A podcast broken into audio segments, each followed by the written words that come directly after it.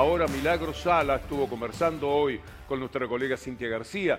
La quieren llevar a la cárcel común otra vez, la quieren humillar, la quieren perseguir, porque esa mujer tuvo la osadía de levantar la mirada en nombre de toda su raza, en nombre de toda su gente, mirar a los ojos al opresor y decir cuál era el camino. Que me, me vuelvan nuevamente a la cárcel porque consideran que el informe médico que presenta el Superior Tribunal de Justicia y la Fiscalía dice que estoy bien de salud, cuando en la última audiencia de hace 20 días atrás no dejaron que ni siquiera puedan eh, los médicos peritos por parte nuestra, que es Jorge Rechit, no dejaron que muestren cuál era mi condición y que cada vez está empeorando más, más, más mi salud. Si están en campaña, que así es la orden que le da Gerardo, lamentablemente todos estos fiscales son serviles, Gerardo Morales. Hay que bancarse que la democracia de vez en cuando permite que hagan cualquier cosa con nosotros porque los eligieron, los jujeños eligieron a Gerardo Morales. Usted se preguntará mil veces por qué, visto y considerando lo que es Gerardo Morales. Pero fue una decisión democrática y él la aprovecha, abusa. Convirtieron a través del gobierno neoliberal a Jujuy en un laboratorio. Un laboratorio donde había que poner en práctica una cárcel completamente injusta. Cuando la llevaron presa Milagro Sala ni siquiera tenía una causa. ¿Sabe eso? No había una causa, la tuvieron que fabricar después y lo hicieron con la democracia en la mano. Entonces a uno lo mortifica y le duele muchísimo y dice, ¿qué hacemos frente a esto? Nada, esperar el juego democrático para que nos dé la posibilidad de cambiar las cosas. A la larga tendría que suceder eso. Y también es la cuestión democrática la que le permite a Gerardo Morales ir construyendo milicias, milicias de jóvenes. Está preparándose para llevarse puesto a eh, su terruño. Es inadmisible esto. Acompáñeme con estas imágenes, porque le va a parecer mentira. Armas, orden y formar en valores. ¿Cómo funcionan las academias militares para niños y jóvenes en Jujuy? Esto lo dicen los colegas de Tiempo Argentino. Y usted dice, bueno, pero ¿es así? ¿Realmente está sucediendo esto en Jujuy, en mi Argentina? Bueno, mire lo que es la preparación. Ahí tiene el documento de por qué Tiempo Argentino hace algo que es una denuncia más que dolorosa. Jujuy es todo un tema. Es el tema milagro, es el tema de la represión, es el tema de llevarse todo por delante, es el asunto del negocio y la traición en los temas del litio. ¿Qué va a pasar con estas milicias? ¿A dónde van a llevar a estos jóvenes? ¿A qué tipo de actitudes? ¿Qué es lo que quiere formatizar Gerardo Morales? Me parece que queda bastante evidente. Vayamos a la política, porque nos quedan pocos días de aquí a las PASO. Tenemos una interna al rojo vivo y otra que también tiene sus peleas si hablamos del oficialismo. Pero empecemos por la interna al rojo vivo de la superderecha, de la ultraderecha de la Argentina. El lío grande ayer empezó con un tuit de María Eugenia Vidal. Éramos pocos y apareció Vidal, decían en las tiendas de la derecha. Y ahí estaba hablando de su historia personal.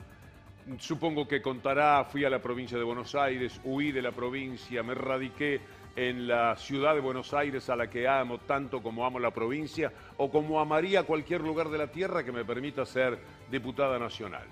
Lo decimos un poco en función de cuál ha sido la trayectoria.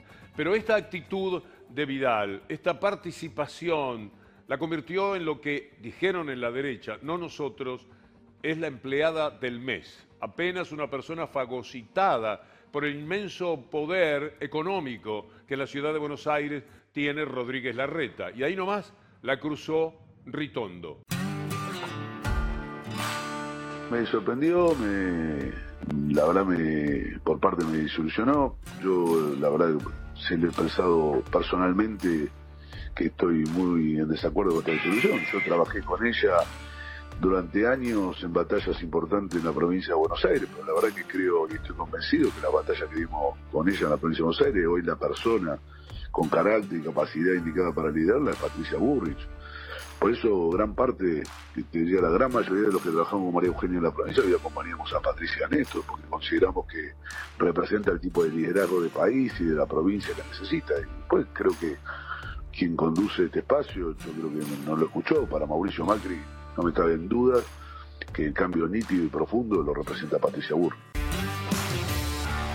De Macri de inmediato era algo que se venía venir, era una cuestión inevitable. Macri contra María Eugenia Vidal, aunque acto seguido vas a saber qué pasó, qué cruce telefónico se produjo. La cuestión es que Macri trató luego de desdecirse nada menos que de estas palabras. Tratándose de Macri, todo puede ser. Se están dando duro rumbo a las elecciones, pero no solamente en la ultraderecha. Eh, digamos todo como es, porque no son estrictamente cordiales las relaciones en el oficialismo. Hoy, hace unas horas nada más, Axel Kisilov promovió un discurso encendido, vibrante, que me parece que es muy unificador por otra parte y que vale la pena escuchar antes de los disgustos que se han tributado también en el oficialismo. Estamos adelante de una de las elecciones más decisivas, cruciales. Estamos cerca de un día en el que se resuelve no cuál es el próximo gobierno de la Argentina y de la provincia. Se resuelve qué va a ocurrir en nuestro país durante los próximos 10, 15, 20 años. Compañeros, compañeras, nos estamos jugando la vida nuestra, nos estamos jugando el trabajo, la salud, la educación, el futuro de nuestros hijos lo que tiene de polémica vino, en este caso, por el lado de Malena Galmarini, cuando señala que el voto por Grabois es un voto que no sirve, eh, cómo tirarlo. Y bueno, veamos cuál es la reacción luego, inmediatamente, de Ofelia Fernández, que da una respuesta a eso. Hoy lo que nos pasa es que estamos en una interna, pero que nosotros necesitamos que gane Unión por la Patria, para eso este, necesitamos que gane el candidato que más posibilidades tiene y que entonces hoy votar a Juan es eh, tirar el voto. Y que entonces lo que tenemos que hacer es explicarle a Juan que muchas de sus ideas nosotros estamos de acuerdo, de hecho la hemos, hemos apoyado a muchos de sus compañeros este, en muchos incluso proyectos de ley, y que venga, y que venga y que discutamos, y que discutamos adentro, y que discutamos cómo se resuelve, pero adentro de un espacio nacional, popular, que quiere que la gente esté, digamos, que tiene dos ejes ordenadores, que no son el ajuste y la represión. Macri en 2015, capaz, que votara Grabois en esta primaria. No me gusta entrar en esta dinámica realmente. No me parece que sea interesante. Ningún voto a Unión por la Patria es un voto tirado a la basura. ¿No? O sea, creo que no nos sobra nada. Eh, como para pensar que podemos ir, ir eligiendo por los demás qué opción eh, definen o los contiene en esta elección. Eh, creo y repito, hay que poder articular y y utilizar las diferencias, digamos, en, nuestra fuerza política y confiar en que cualquier resultado, y digo, cualquier persona queriendo, eh, votando lo que quiere, es, una, es, un, es un logro, digamos, es una conquista. Eh, a mí a mí me parece y, repito porque aparte es un poco injusto queda como queda siempre la sensación de que es Juan rayando eh, rayando masa eh, y, que, y que es una cosa medio caprichosa. La verdad es que nosotros decimos hasta el cansancio que si perdemos acompañamos, algo que jamás han dicho al revés. Eh, en, línea con lo que dice Ofelia está el gobernador de Tierra del Fuego, Gustavo Melela.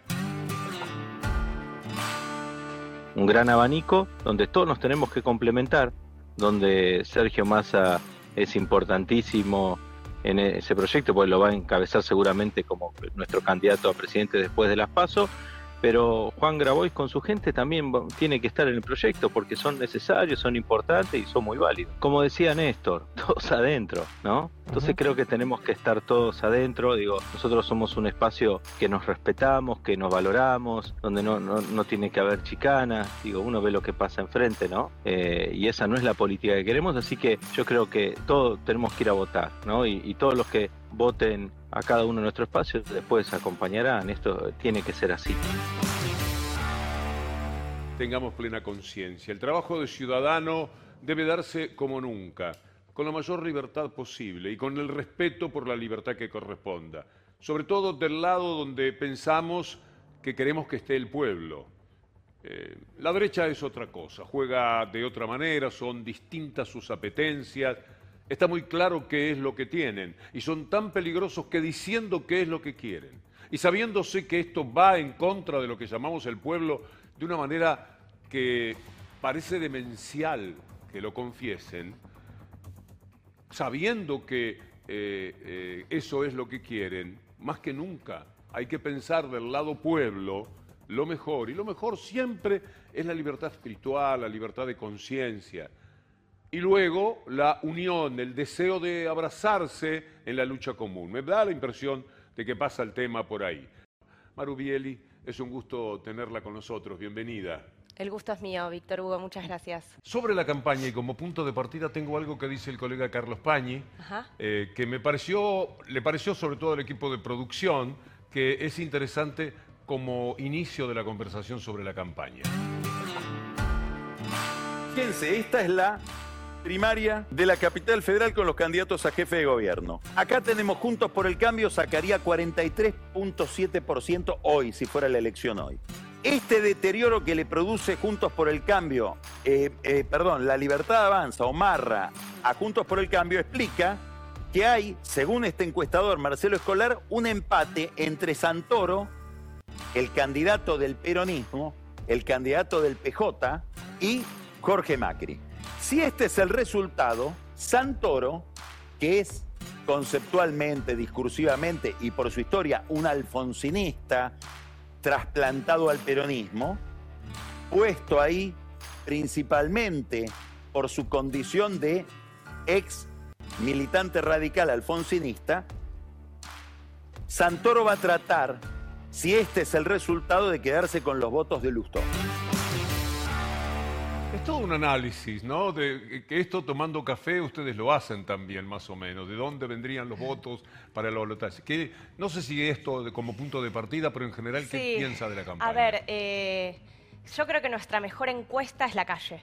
Lo que venimos viendo en las distintas recorridas que venimos haciendo con vecinos de las distintas comunas de la ciudad de Buenos Aires que de una forma u otra, viniendo, teniendo pertenencias distintas, siendo de distintos extractos sociales también, padecen la falta de respuesta de un gobierno que lleva 16 años en la ciudad. Y la verdad que eso es generalizado, ¿no? Uno ve y se encuentra con familias a las que se les desorganiza la vida porque no encuentran una vacante en el sistema público, familias, muchas familias que tienen complicaciones muy grandes para poder alquilar en la ciudad de Buenos Aires, y para lo cual el gobierno de la ciudad no ha hecho nada. Lo cierto es que yo creo que hay un hartazgo, hay un hartazgo y creo que venimos haciendo un trabajo enorme. Eh, desde hace muchos años, pero estos últimos años, en poder dar en la clave de cuáles son aquellos problemas fundamentales que tienen los vecinos de la ciudad de Buenos Aires y cuáles son nuestras propuestas para que efectivamente ese descontento se pueda eh, canalizar en una alternativa, ¿no? que es la que expresa Leandro Santoro, que como bien se decía, eh, expresa eh, algo mucho más amplio que el propio peronismo de la ciudad de Buenos Aires, del cual yo provengo y del cual me siento, de la cual me siento muy orgullosa, pero creo que hemos logrado una síntesis muy amplia que nos permite efectivamente pararnos en un escenario de balotage con Jorge Macri en una situación muy competitiva, ¿no? quizás en la primera situación competitiva que tenemos después de muchos años. Maru muchísimas gracias. Gracias a usted, Víctor Hugo. entonces.